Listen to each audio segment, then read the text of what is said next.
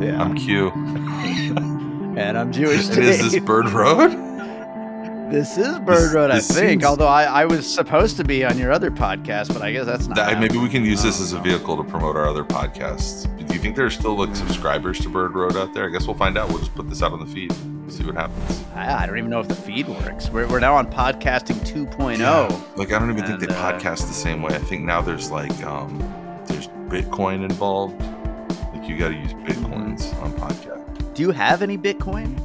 I don't own any bitcoins. Do you still own any? I, I I never did, but I do have. Uh, nowadays, like when you go to like a Friday night. Is that a type of coin nowadays? Yeah, when you go to a Friday night Now a coin. movie, if you buy the ticket on Fandango, they give you like a an NFT of like the poster, and uh, so I guess that's in an account somewhere. But I Have wouldn't even know how to access it.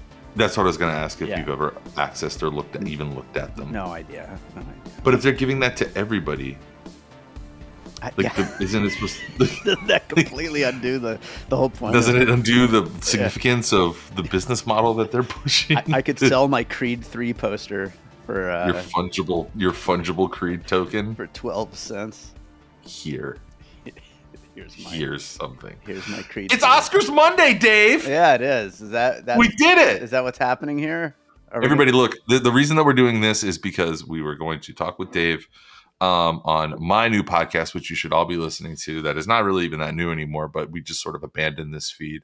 Now I'm trying to talk as if like I'm speaking from the perspective of you Mm. know people hearing this on the so far, abandoned bird so road far so good. And- tuning in and saying, "What? huh?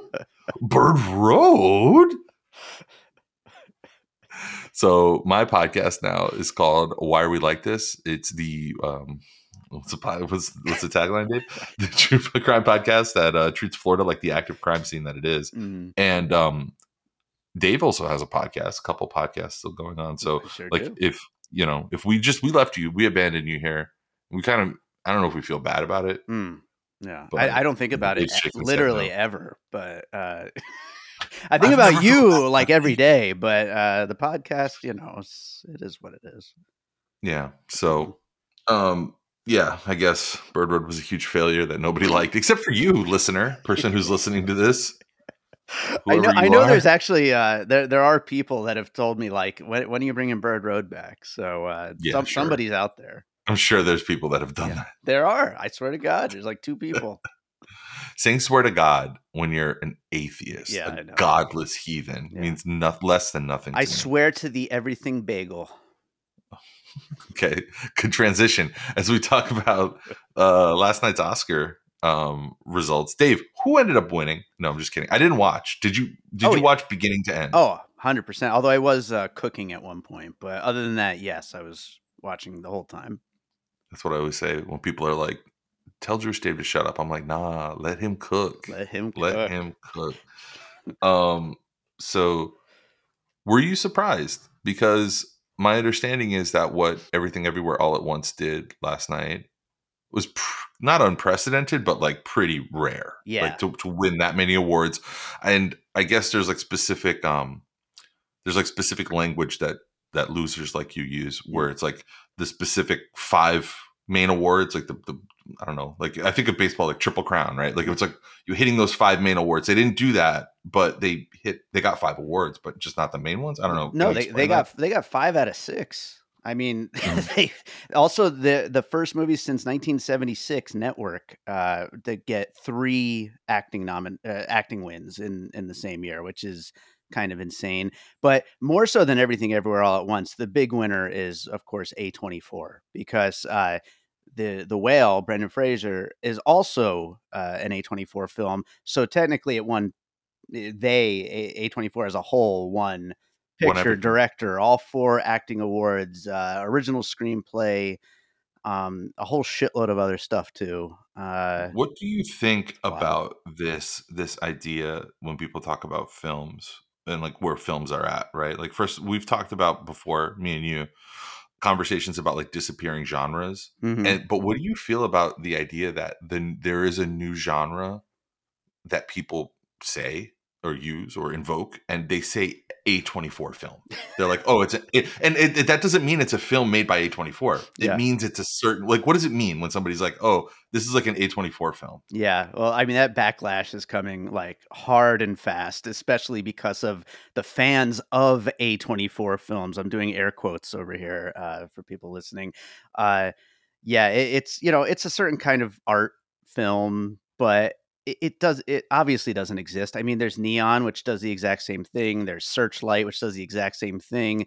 Uh, you know, any of these kind of uh, more art minded studio brands do the same thing that A24 does, but they've yeah, they've been able to connect with people on uh, a different level that really gets it gets people into thinking that they're I guess a little bit uh smarter and more evolved, I guess, for liking these particular films that they put out and Mhm. they turn into like, oh, I only like A24 films. And it's like it's a very strange thing. And uh, th- there's actually a, a group on Facebook, the A24 film group, which is actually uh, founded by someone here in Las Vegas who's in my popcorn and puzzle pieces group. But uh, it's a huge group. I mean, like hundreds of thousands of users. And every every day, it's like uh, I watched Top Gun Maverick, and it kind of has A24 vibes. Like it's like, like that. I, I watched Puss in do that? Boots. It has A24 vibes, like every single fucking movie. Um, the like that's that's ridiculous though because like when I think of what people talk about when they say the A24 film, what I think of is like I, I gave a little thought to this last night, and I was like, it seems like what it is is what what we're used to. If you're like older and you remember a time before before A24, like a good indie movie that mm, like snared a big name, hmm like an indie movie that randomly has like James Franco in it or something like that, Yeah. or like that that has like um that that that that has like Jennifer Aniston in it, like an A24 movie, the, the good the good girl. That's an A24 movie ten years before A24 came out. Right, It's right. it's an A24 movie, and like that's crazy. How could you say Top Gun?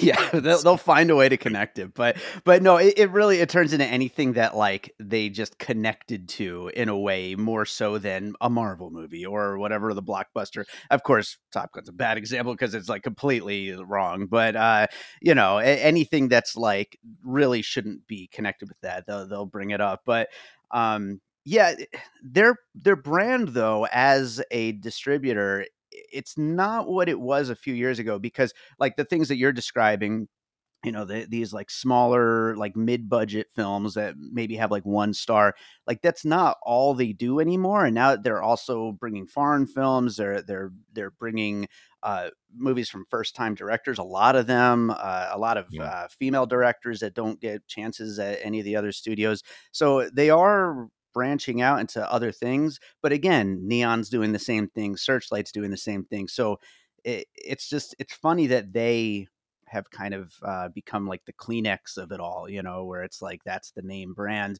Um, but a few years ago, you know, Moonlight won, and that that was a big A24 year as well. And they've always had a big presence these last like five six years at at the Oscars. But one thing that like as a fan of a lot of their movies, uh, you know, they they don't have the money to push these, and we all know that there's like a whole political thing involved with Oscars and you have to spend money to win. And a lot of the times it's like, oh, there's no way Toni Collette's not going to get nominated for Hereditary. She wins, you know, Indie Spirit awards She's up for, you know, Golden Globe. She's up for every other awards. And then all of a sudden here comes the Oscar nominations, not even nominated. Um, you know, so like a lot, a lot has to fall into play. And this year it just kind of all worked out because of this movie. Yeah, Uncut Gems was a, a famous victim of that, Yeah. right? Like I think most people when they look back at that 2019, I- I don't know, like a lot of people, maybe not most people, but a lot of people would make the case that that was the best movie of that year. Yeah. uh, Definitely the most inventive and interesting. I still think that that like I was thinking about doing a special episode of piecing it together actually where we like talk about movies that we predict will still be being talked about in 20 30 years and to me Yeah. that's like number one on the list. Like I, i'm not saying it's the best movie but it's a movie that i think we're all going to still be discussing constantly and uh yeah adam sandler deserved at least a nomination for that. What about the idea that I presented to you a while back that I had heard somewhere else um, that and you know, I want to get to everything everywhere all at once because it deserves to be talked about. I think I know. uh, I, I kind of want to talk about it in the frame of like somebody who, uh, for some reason, I feel like I'm, I've been shamed to be like the p person who actually really liked that movie. Yeah. And every single movie person out there is like, "Mm, it's it's it's fine, it's good, you know, it's maybe not so traditional, mm, but it's, it's fine. And it's like, what, what, like, isn't isn't everything all everywhere all at once exactly that fucking movie that everybody's always complaining about? That like a twenty million dollar budget made like a hundred and twenty million bucks and like was a hit, critically acclaimed, inventive, different, an offbeat comedy. They don't make those. They don't make these movies anymore. Like, what are people like? Fucking why? Like, I don't get it. It, it has to be anti-Asian hate.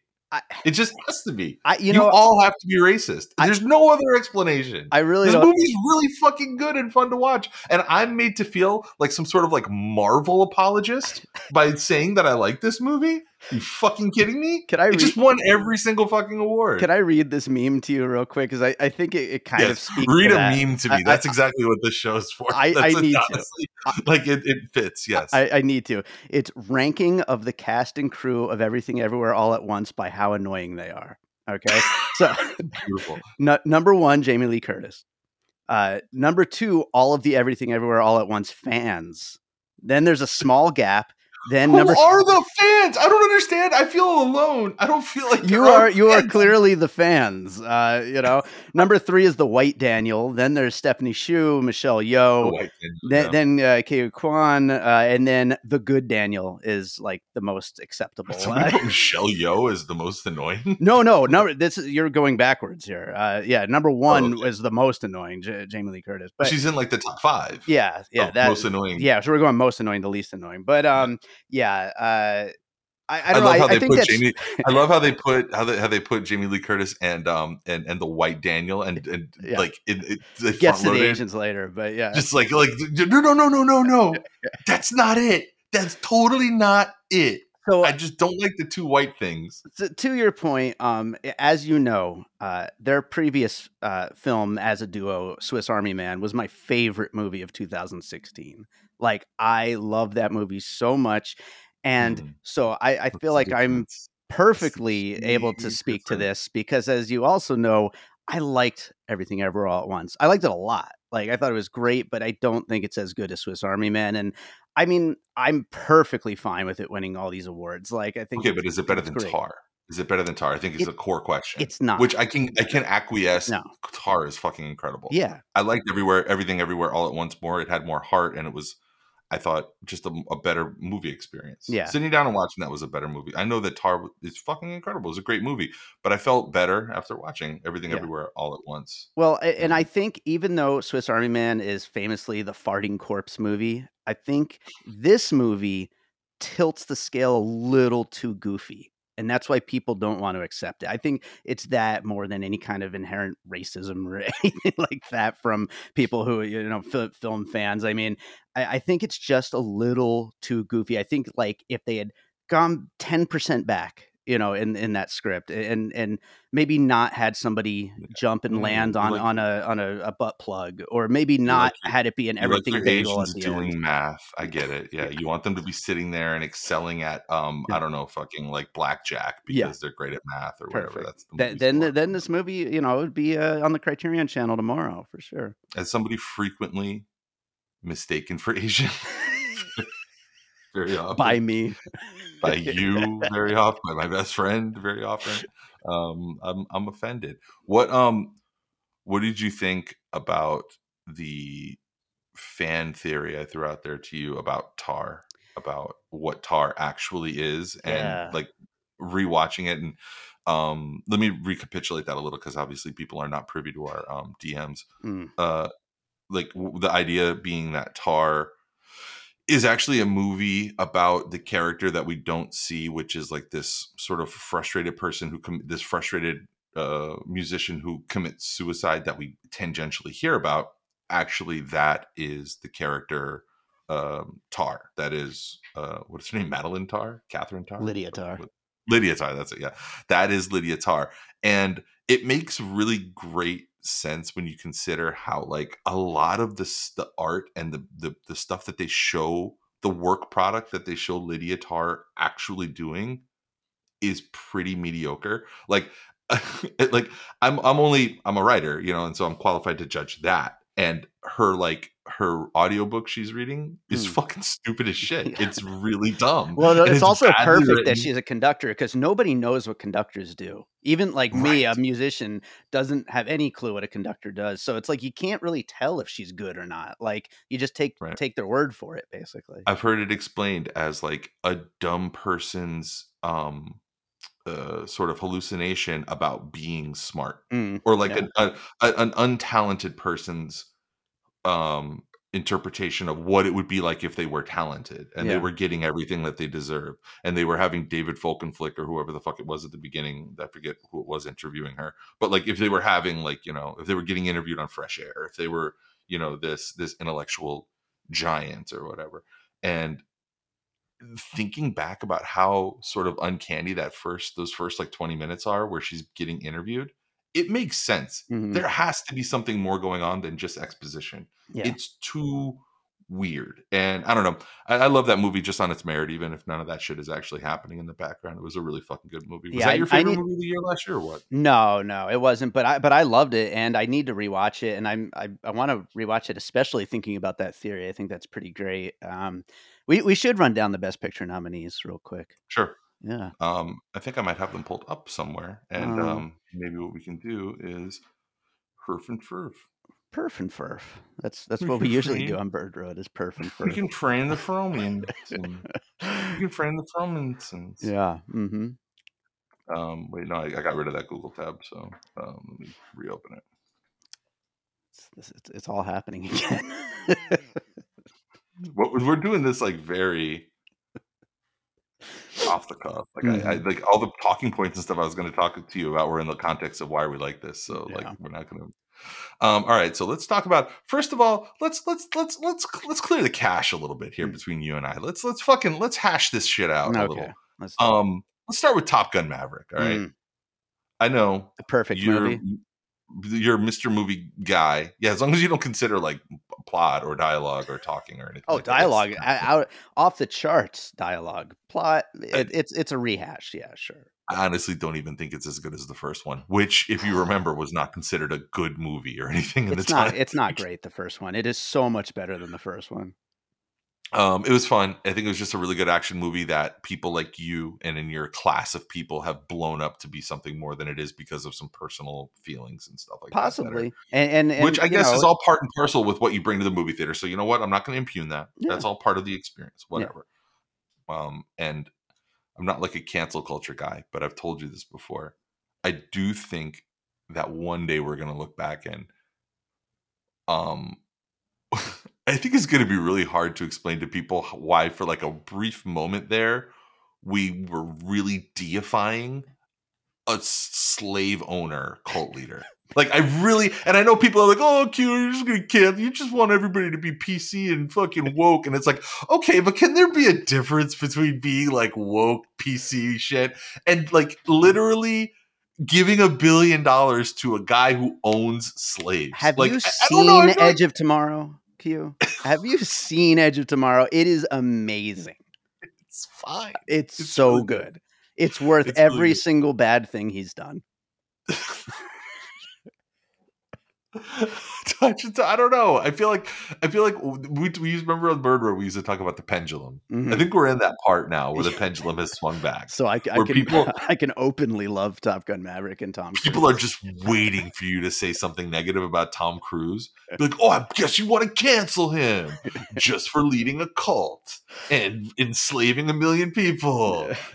In terms of Oscars, by the way, uh, it it was really between Everything Everywhere All at Once and The Banshees of Inisherin for me personally. But with like, I would be happy if Top Gun Maverick had won. If they had just been like, "Hey, it got people back to the movies, so let's award it." But otherwise, it doesn't there ever deserve been a win. movie?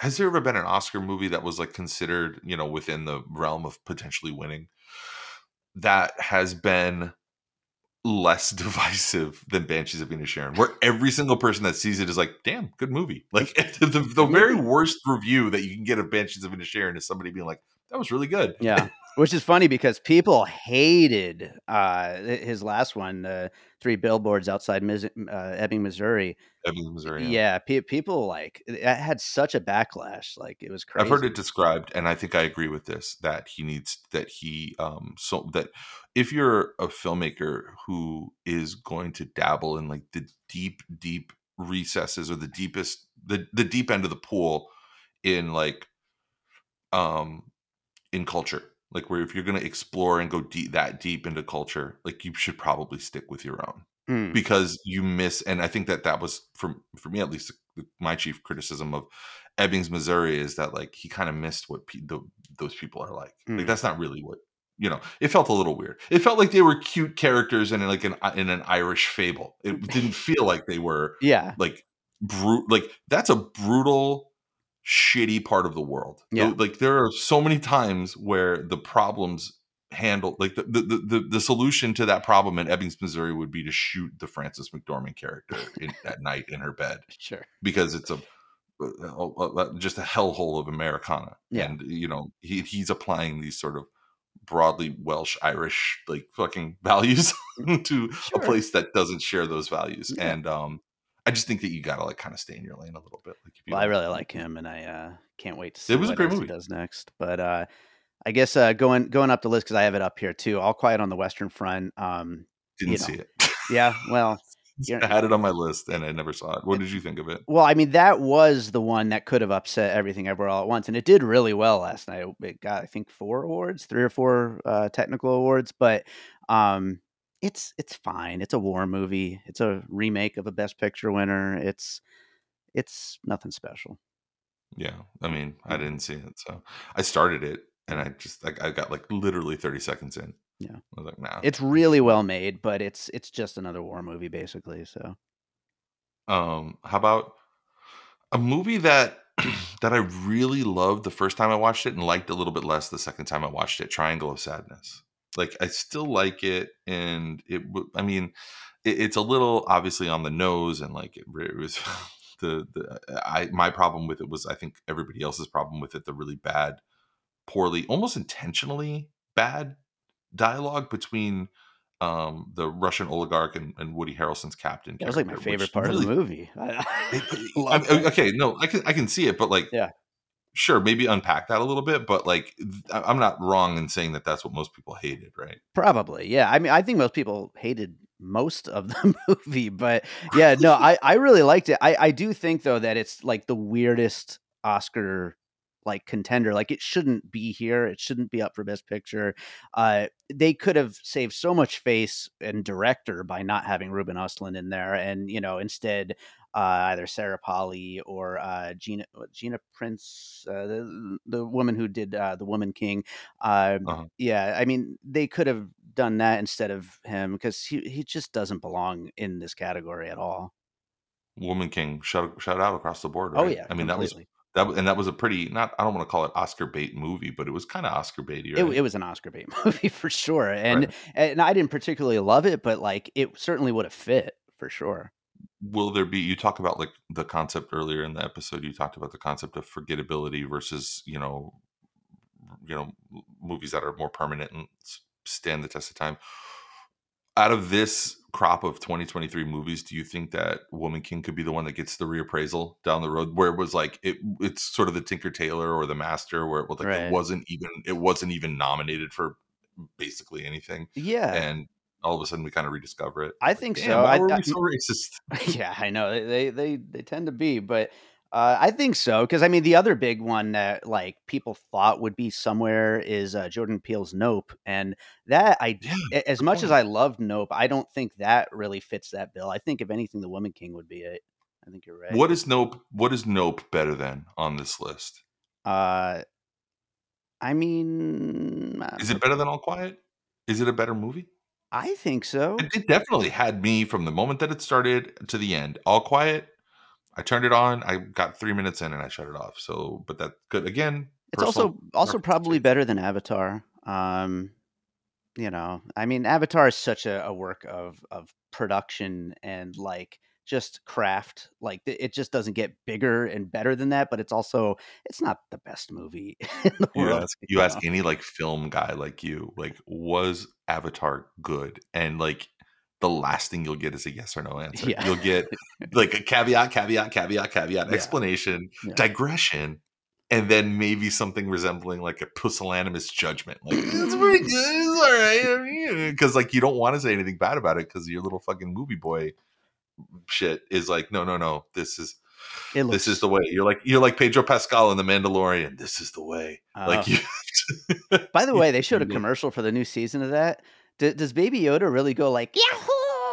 When- when he gets, like, that's what happened in the commercial, and I was like, I'm two episodes in, and this year Baby Yoda has um gone. He's gotten verbal. He's like he's like babbling. He's you have to understand that Baby Yoda.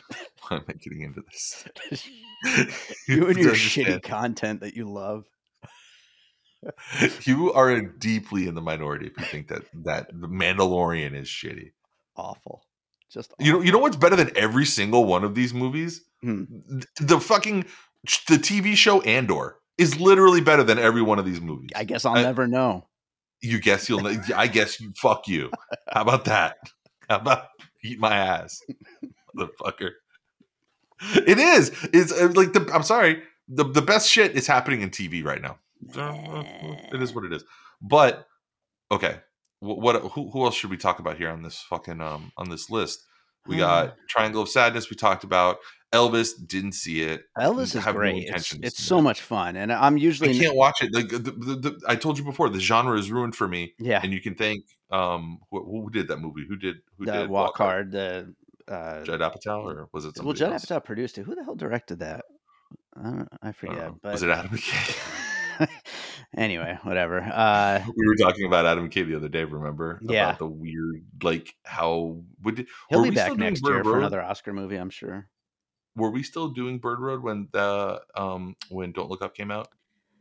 No, but you you were my guest on piecing it together for that. So Oh, okay, that's Yeah. what we talked about it. Yeah. So yeah, that's how weird it is that like I was rewatching the um uh, uh not the smartest guys in the room. What's what's his old fucking movie, Dave? the the other Um, guys. The other, not the other guys. The one that came right after that. The first, Oh, the first oh, The Big serious. McKay movie. The Big Short. Sorry, Yeah. it was right on the tip of my, my brain. Uh, so I was watching The Big Short and I was like, it's so weird how this is all the same stuff as um as Don't Look Up, which was a bad movie. Yeah. And uh and this is a great movie. And it's like that my analogy that I said to you was like it was like baking. Whereas like if you if you put in just like too much flour or not enough sugar, the whole thing is is wrecked. And it's and and that's what Adam McKay movies are like to me at least. Yeah, no, that's absolutely fair. Um, but yeah, Elvis Elvis is a lot of fun. It's it's wild and it's definitely my favorite Baz Luhrmann film. Um, the Fabelmans, you know, Spielberg had a real chance of getting director over over the Daniels, and uh, I don't know. I don't love the Fabelmans. I like I I like parts of it a lot, but there's parts of it that I'm not too. Did you see the Fabelmans?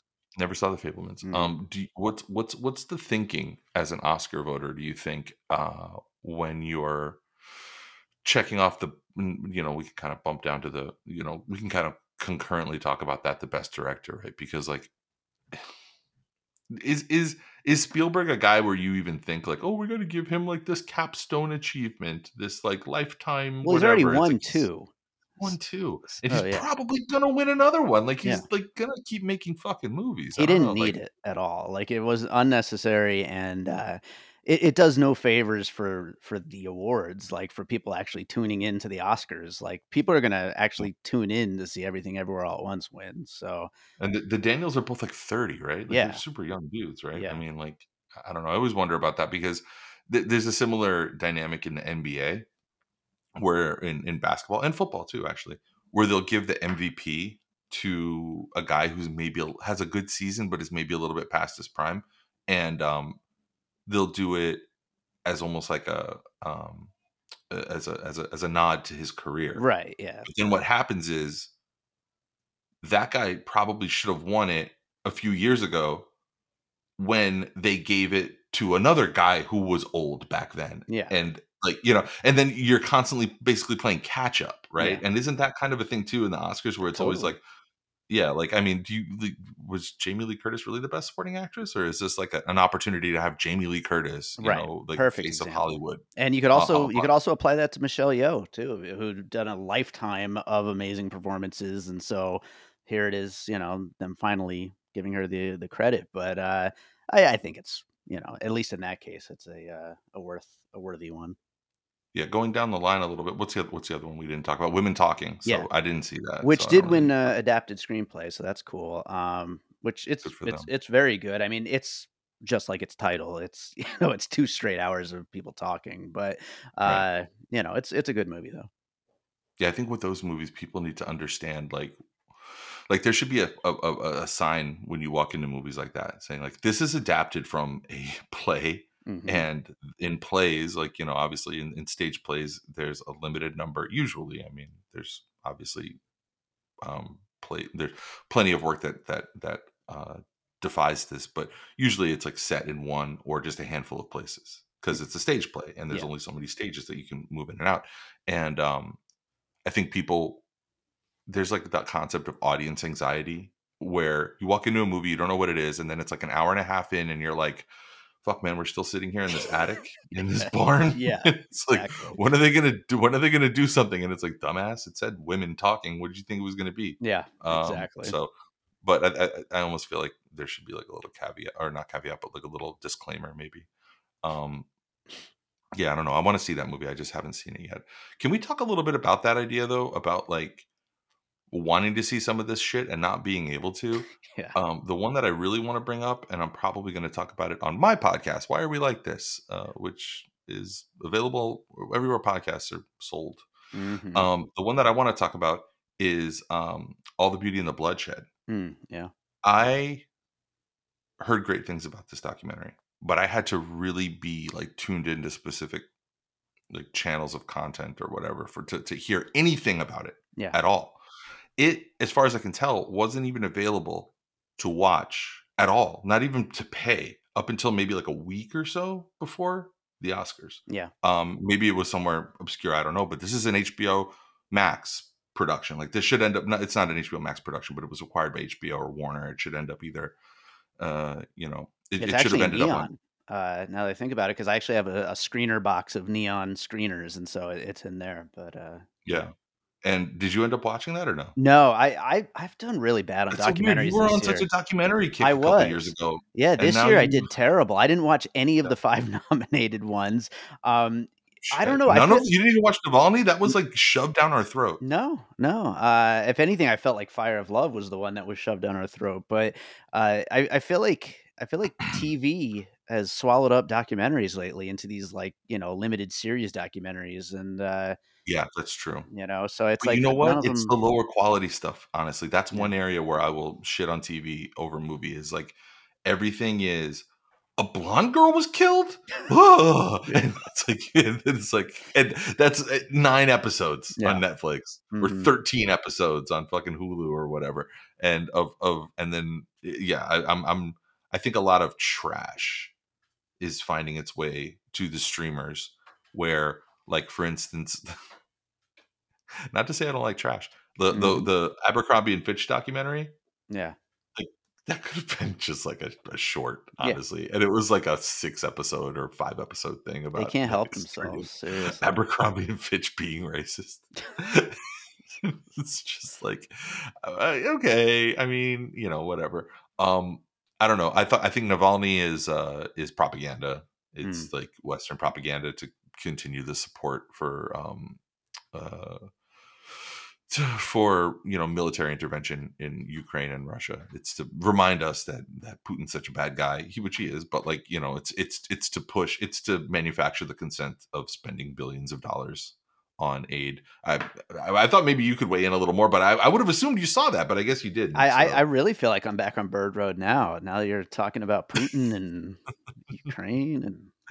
But all the beauty all the beauty and the bloodshed i don't want to get too into what that is because i also i haven't seen that one because again fucking impossible to find um but it was done by laura it was made by laura, Poit- laura poitras who um people will remember was the name of the person who did actually most of the real work on the uh, the very um, the Edward Snowden story. The you know where her and Glenn Greenwald uh, traveled to um, to Beijing, I believe, or Hong Kong, I forget which city, but they worked hand in hand with uh, with Edward Snowden to break that that very significant story. And I think it was in 2010 or 11.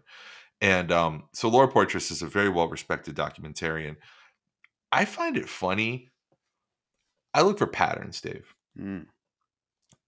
Documentary that I really liked that I wanted to see was a, uh, a, a series called Crime of the Century that was done by um, Jigsaw, uh, which Jigsaw is, if you guys forget, Jigsaw Productions. Jigsaw is the company that is um that is that did like uh Going Clear.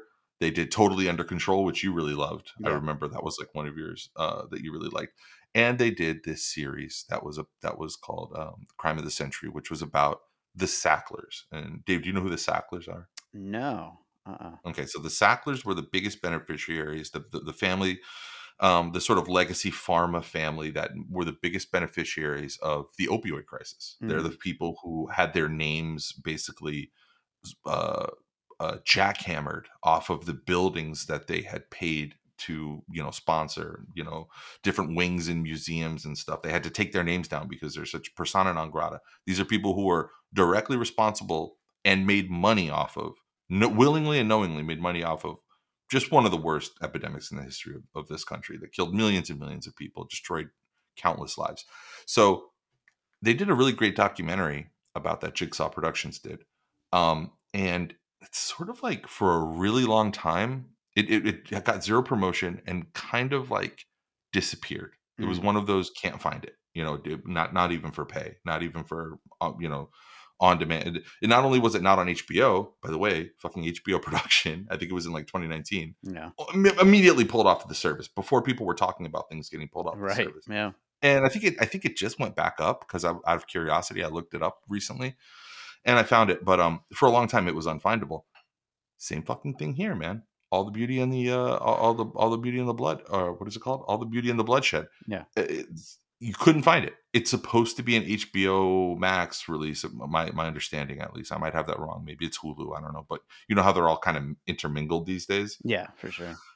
um you can't find it and it deals with the same thing it deals with the sackler family Hmm. it deals with the opioid crisis it deals with you know the responsible parties for this horrible thing and um it would be one thing if it was like the koch brothers or if it was like one of the t- or george soros or i don't know whatever political boogeyman we always talk about Yeah. and and even like kind of joke about but like the fact that it's the sacklers and they are still in cr- no they're not in prison or anything like that. They're they're shamed but they still have ownership and lots of you know their fingers are still out there. Um nobody went to prison or anything like that. Uh and i just wonder about that shit man I feel like we were And- getting a lot of movies about uh, the opioid epidemic like two years ago, and then they just kind of stopped making them. they kind of stopped making them right and it's still Yeah. just as bad i mean you could make the same thing you could make the same stories but it's it's it's weird how things that touch that family kind of like they don't really get the play that i think that they should get and I, mm-hmm. I i can't help but with my conspiracy mind think that like you know that there's something behind that that there's a quiet you know what they say a back burner right there's a back burner under somebody's ass to like you know and you know put that out but like put it out on a friday after 6 p.m or something like that when nobody's paying attention Yeah. I don't know, but whatever. Going back out of my conspiracy bullshit, like, is that a thing where people complain about not being able to see these movies, like on the in, in, in the in the world of movies? Like, if Of you're not a critic, if you're not you getting fucking screeners or Th- whatever, there are so many of these movies that I'm not even sure if they're available yet. Um, it, it's absolutely the case, and a lot of the times my my brain's also kind of warped because you know we have the end of the year screener season where I get screeners or get invited to, uh, you know, special screenings of these movies, and so once once I see them and comment on them and you know maybe record an episode on them, at that point I have no clue, and it's really hard Yeah. to keep track. And yeah, there's some of these movies coming out into March or you know, and it drives me nuts. And a lot of these uh, a lot of these films, like the the release dates, I, that's a whole nother conversation that like I I complain about all the time over on piecing it together. Like you know, if you go into your Letterboxd and like sort the movies you've watched by, you know, only 2023 movies, uh, something like Megan might not show up uh, be, because it played it, like, at one on, like, festival. 29th. Yeah, or, or, yeah, it was in a festival. Yeah, it played October at one festival in October or something, and so it doesn't count as a 2023 movie. Like the release dates are just all over the place at this point, and uh, yeah, it's it's it's really confusing, and and the the scattered releases just make it all the all the harder. And yeah, I mean, a lot of these things nobody really knows where to watch them; they're all mixed up. Any best actor? Um, Brendan Fraser obviously ended up winning. Great for Brendan Fraser. I think yeah. you and I had quietly we were like we were we were exchanging as always. I mean, it wasn't just limited to this year, but we were always exchanging um, messages of admiration about Colin Farrell. So of I think course. we both maybe wanted him to win, but it's. I mean, I'm not going to complain that Brendan Fraser won. Any hot takes from the best actor category? Anything that you like? Were thinking of. I know people were talking about Austin Butler a lot. I don't know anything about this guy.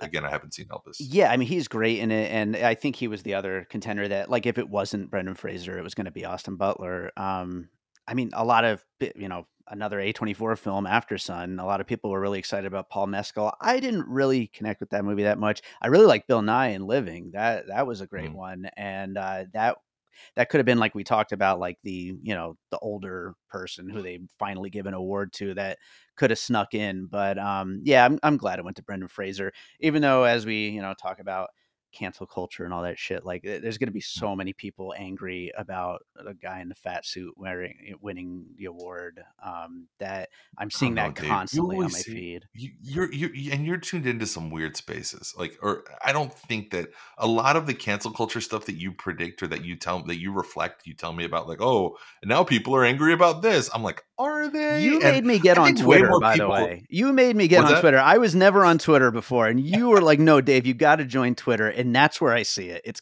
constant. I, it, yeah, maybe. And you know what? It's so meaningless. Like it, we used to have this rule of like the thousand person rule when I was a reporter at the Miami Herald.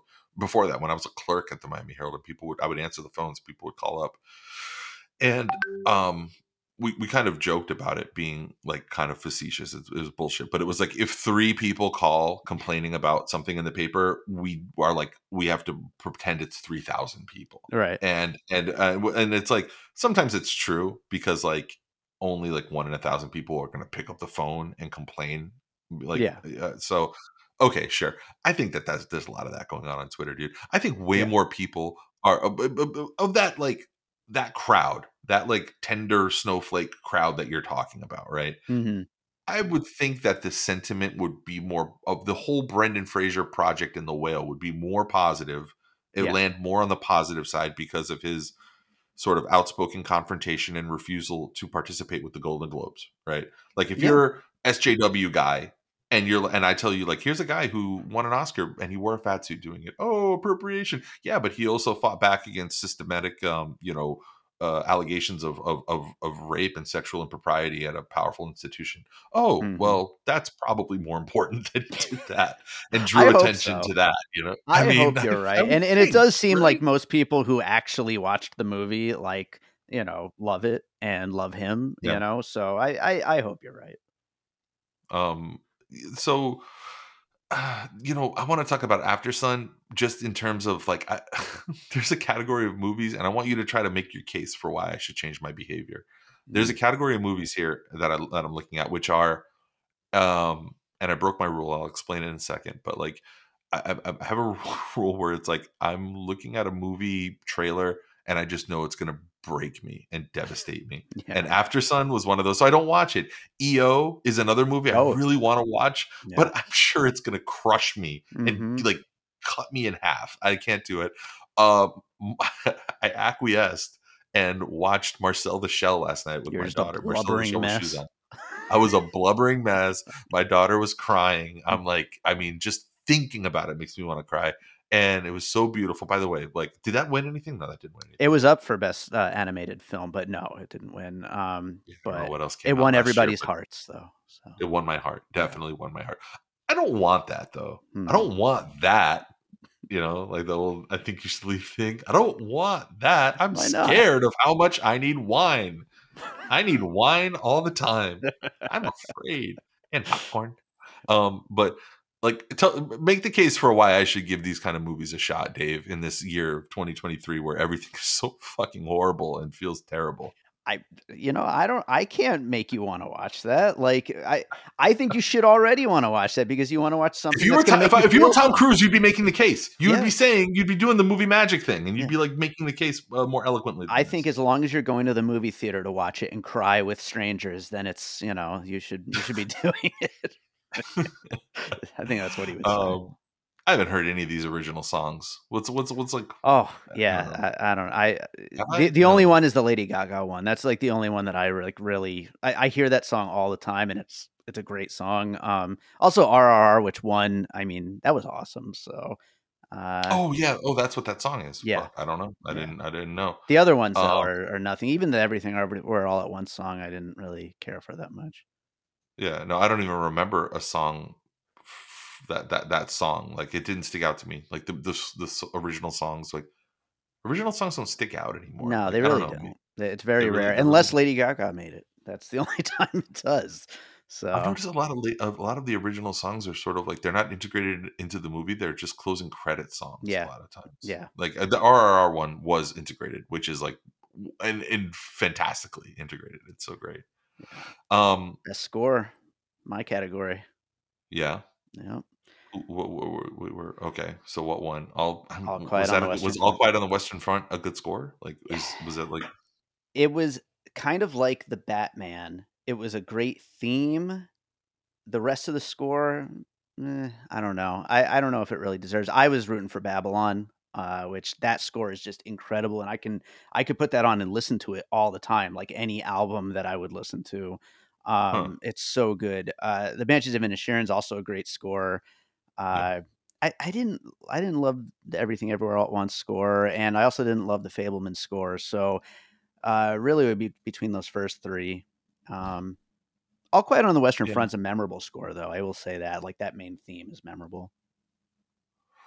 Um what about again continuing the dominance of of um of everything everywhere all at once when we look at the best uh actress category michelle yeoh Yeah, who's just been so much fun to watch forever. I think that she like did a great job like switching between those characters and kind of um i mean she went from a character she went from characters who were like you know first generation immigrant you know not like with not a great mastery of of the language to you know putting on perfect you know diction and then to you know going back and forth in different languages and these different characters that have different experiences in their lives and and you know one a refined rich film actress uh, her herself like a real like michelle yeoh like an actual michelle yeoh person Yeah. i, I don't know like w- it, it, is there a case to make for any of these other the only other one that i saw was cate blanchett who was incredible but i just like michelle yeoh more yeah. and um i don't know I, I mean, I would have leaned Cate Blanchett, but I think they're both equally deserving. You know, um,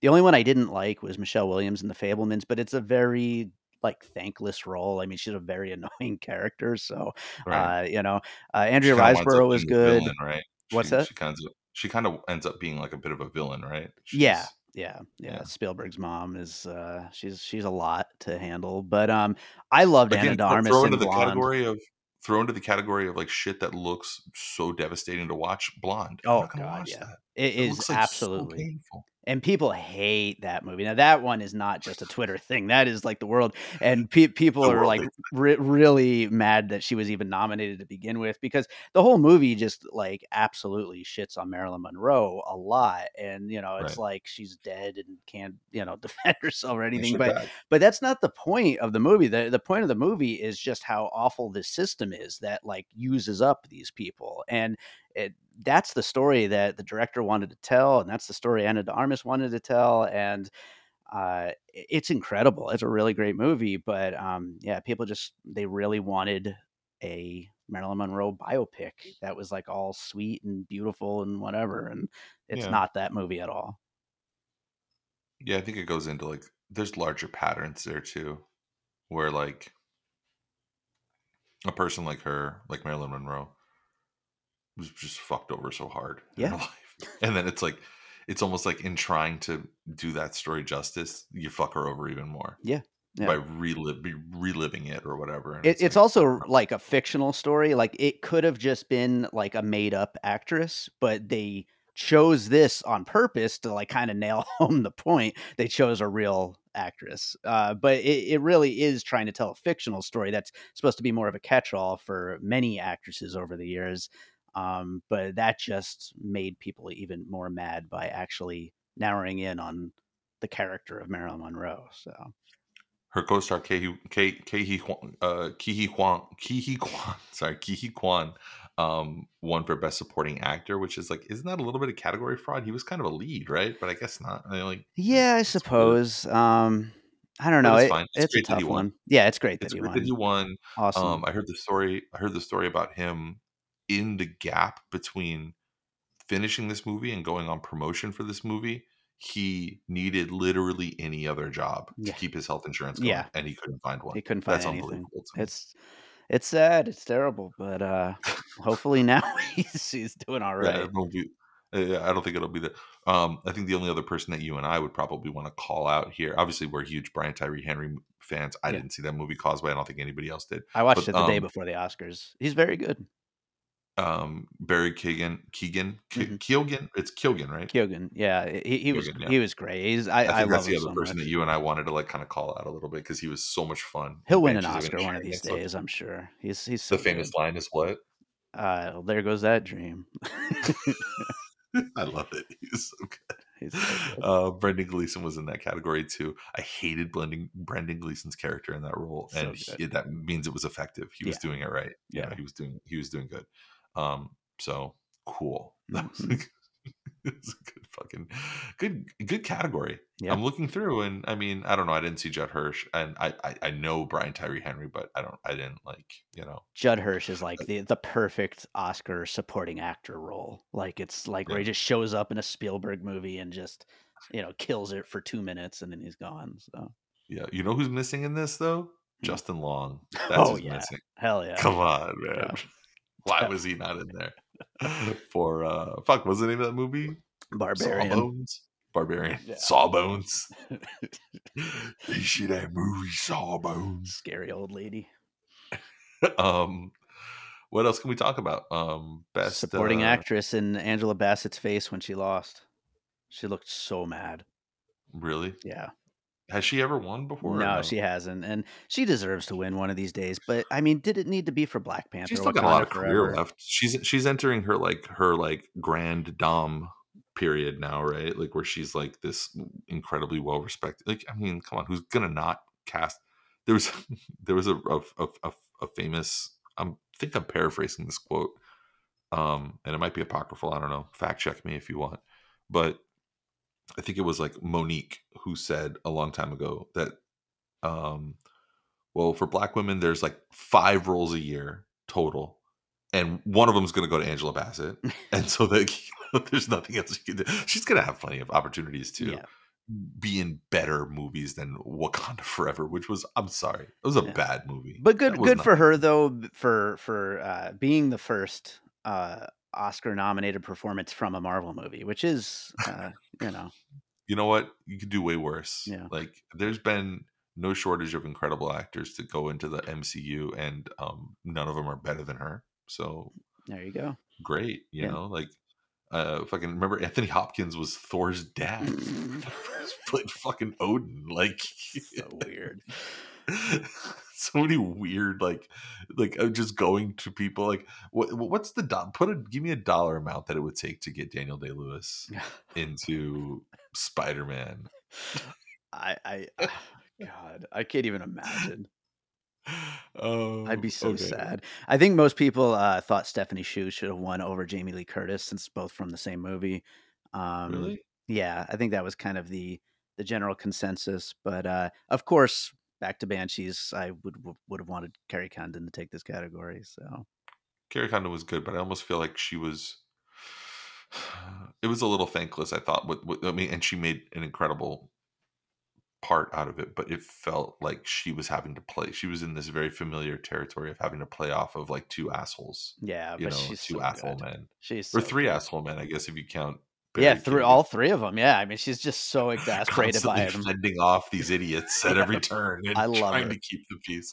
She She's was so great. good. She was great. I just I just I thought Jamie Lee Curtis was better. And Hong Chau Um was very good in The Whale, uh, but she was actually better in The Menu last year, which wasn't up for Anything. I really liked The Menu, but it didn't get nominated for anything. I don't think it was it didn't have the level of subtlety that I Yeah. think the Oscars require. Yeah. Like it has to things things have to be nuanced. Mhm. There has to be something under it. It can't just be literally a, a dinner where you're cutting up rich people and eating them or Yeah. whatever. You know, it can't it, it can't be that obvious. Yes. Um, best animated feature, and in that world, I did not see that much. I think that Marcel. I, I- mean, I, I saw like some previews and like breakdowns of that Pin- Pinocchio movie. It's I so didn't good. It's it so good and so deserving. strike me. I guess. Yeah, it, it's it's. I was surprised by how much I loved it. It's great, uh, and also surprising is that Puss in Boots: The Last Wish was actually really good too. Um, That's what I've heard. I've heard people saying that there's there's the the, the the take I heard is like there's no excuse for the third part of some random fucking anime to be this good. which is a third part of a spin-off from Shrek. so yeah, it's it's very weird, but uh, but yeah, it, it turned out amazing. I also love Turning Red. I think it's one of the best Pixar movies in a few years. So um, that was Yeah. great. Oh, you know what's so funny? I mean, like, um, I watched that with my daughter, and there was a. I've told you about this. My daughter's, and you've seen movies with her before. You you know that she has like a low threshold for um embarrassment. Mm, yeah, Like she has what do you call that secondhand embarrassment, where if a character is embarrassed, it stresses her out, and she has to run away, and she can't watch it. Uh, and that happened with Turning Red. nice. Um, and also she's a little young for some of the subject matter in Turning Yeah. Red, like some of the specific biological subject matter that they talk about, that that they're alluding to. Um, so she she was a little confused and also a little embarrassed by it. Not quite the right, not quite the right. Um, what year did Bob's Burgers come out? Did that come out last year? yeah, it was. Uh, I- think so. Was it- I, when I when I how long ago visited you and we visit? recorded an episode with her, yeah, I think that was last year. Yeah, so that should have been there Yeah, instead of I don't know Sea Beast. yeah. Nobody saw the Sea Beast. I don't know why that's in this. Bob's Burgers was a fucking great movie. It was a very funny movie. Yeah, it was good. Um, and then what else do we have? Documentary we talked about a little bit, live action short. I, then we're getting down. I to the haven't seen any that- of the shorts, so yeah. Getting down to the stuff that we haven't really ta- seen or, or or whatever. Um, original screenplay, everything everywhere all at once. I think that was a surprise, right? People thought that that that it was gonna maybe go to like Tar. They were gonna try to mix it up a little bit more, right? Yeah, that or Banshees, which both were uh, Banshees is the one. empty-handed. So yeah, it, it really could have gone either way on that, but uh, they decided everything was going to everything everywhere all at once this year. So Um, what did you think about? Now we're getting to the down the line stuff. That's like, you know, a little less uh ballyhooed. mhm. But I know that Avatar: Way of Water like sucked up all the oxygen in the world of visual effects. But like, I don't know, was was it better than Top Gun Maverick? Like, what? Like, I don't know. What do you think about that? Top Gun Maverick should have won cinematography, which went to All Quiet on the Western Front. It absolutely should have won, and it wasn't even nominated for some stupid reason. Oh yeah, look at that. It's Yeah. not even nominated. It Bardo, which I couldn't get more than thirty minutes into. Bardo is terrible. Um, and and I and I just- love Inara too, but yeah, it was Yeah, terrible. And also, Empire of Light was terrible, and I love Roger Deakins. Who doesn't? But uh, that should not have been nominated either. Uh, but yeah, that definitely should have gone to Top Gun. But visual effects, I, I don't think I've seen anything ever in any medium that looks as good as Avatar: The Way of Water. So yeah, it it, it deserved its win. Um, but that's what happens when you spend eight years and uh, you know two hundred fifty million dollars just on the effects. So Yeah, I mean, like that would be like a real kick in the balls if you did. it's a Black Panther Wakanda Forever, which looks like dog shit. just like just shit out of some fucking Korean studio. Which, by by the way, they, they showed the trailer for the Little Mermaid remake uh, in the middle of the Oscars telecast, and uh, like how any movie thinks it can show underwater scenes after Avatar: The Way of Water and look as bad as the Little Mermaid looks. I mean, it's just it's, It's like they shot right? it. They shot it. It's murky. They just shot it on a set and added like an effect to make everything a little bit wavy, and then made it all murky. And like, boom, we're, we're underwater. I guess. Like it looks it- so bad. as we get further down these down the line awards, like great job for Sarah Polley that she won for Women Talking. Mhm. Um, I haven't seen it. heard only good things about it, and Yeah. it's for for best adapted screenplay, best documentary, uh, short, Elephant Whisperers, best visual effects. We were just talking about Avatar: Way of Water. Um, curiously absent. I think one of your favorite movies, if not your favorite movie from last year, Three Thousand Years of um of Longing, right? Yeah. Completely shut out. That what, what movie happened did there? That movie was another Oscar bait kind of movie, right? It did not do well. That's the thing. That that that and Babylon are two movies that I loved from last year that both seemed like they could have been positioned as big Oscar movies, but neither of them did well. 3000 Years of Longing didn't get a single nomination. Babylon Yeah. was only in uh, score. Um, yeah, I don't know. I, I think both of them are uh, were hurt by their box office because neither of them did well at the box office. So I think they just kind of were like, well, I guess we could just leave those out. Well, Babylon also got um costume design. Oh, okay, so I was up for that too. I But just, I just, it jumped out at me. I just noticed it. yeah, Um, yeah, I don't know. It, okay, so let's like put a capstone on this, right? Best sound, by the way, Top Gun Maverick. Hell I, yeah. I don't even. I honestly don't know how you judge the difference between the. Like I, don't know, and I'm a, like a sound guy. I'm into sound. I don't know how you do that. yeah, Um, best production design. How is that different than visual? Like I don't know. Like you know all this stuff. All Quiet on the Western Front won that. Top Gun Maverick won best sound. Um, editing is always the one where they always seem to like kind of make a like a real middle finger because my understanding of editing based on my understanding of editing they always pick the worst edited movie um but in this case it was just another one that went to everything everywhere all at once any anything jump out in those like sort of below, below the lines No, like, they all like, kind "Oh, of went bullshit." as expected, I think. Um, editing definitely could have went to Top Gun Maverick, but everything everywhere all at once was very showy editing, you know, with all those like crazy multiverse jumping back and forth. Like it, it was it was a cool experience. And so like I think I think it's it's worthwhile there. Um but yeah, I mean costume design went to Wakanda Forever. Um it really could have went to any of those movies that it was uh that were nominated Babylon, Elvis, everything, and uh, Mrs. Harris goes to Paris. Uh, yeah. um Interesting with makeup. I, I didn't even realize this. I kind of want to watch like a behind the scenes thing, the whale one, and like I, I already talked about people getting you know offended by uh, the Mhm. fat suit, but apparently like a good portion of the fat body was CGI, and it was just super seamless. And uh, so he oh wasn't wow he wasn't even in a fat suit in all those scenes. from what i've seen of that movie none of it looks like cgi Right. so yeah, like so that's surprising to hear That's very interesting. I kind of want to watch like a little featurette or whatever. What what do they miss, Dave?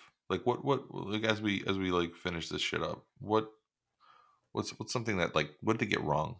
How, how are they gonna how are they gonna fix this shit? How are they gonna make like people more interested in this shit? That's the question. I, I think honestly they did fix it uh, by by listening to people and giving everything everywhere all at once a whole lot of awards and Brendan Fraser. Like I think they did what they need to do.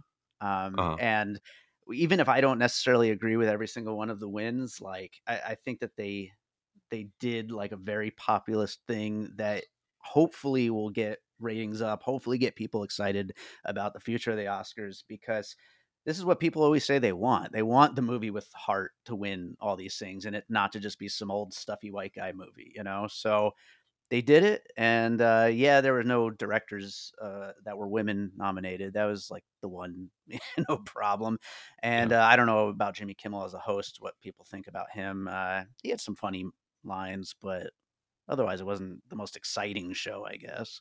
But uh the awards were where it's at, and I think they did a really good job this year. So Dave, where, where should people go? Let's let's wrap this up. Again, I've, I have my own podcast, you guys. Yeah you should be you do. listening to it. It's why are we like this? Maybe Um, I'll end up on that podcast one of these days, since that didn't happen one today. day. I mean, I tried to invite you today, but Yeah. Well, uh, today, up on piecing it together, is uh, an episode on Creed Three with the CEO of MoviePass. I happened to get as a guest on my podcast, so it's a really fun conversation. You know, he brought a lot of great puzzle pieces for Creed, and then we also talk about this resurgence of MoviePass that they're trying to uh, do, and about the cinematic experience. And uh, it's a fun conversation. Okay. And um, who knows? Like maybe we'll have some special episodes on Bird Road again in the Yeah, future. What would you want to talk about? How would you repurpose or reimagine Bird Road for 2023? Like what would you make it? What would you turn it into? Just me and you hanging out, them boys. That's what I'd. Look at them boys.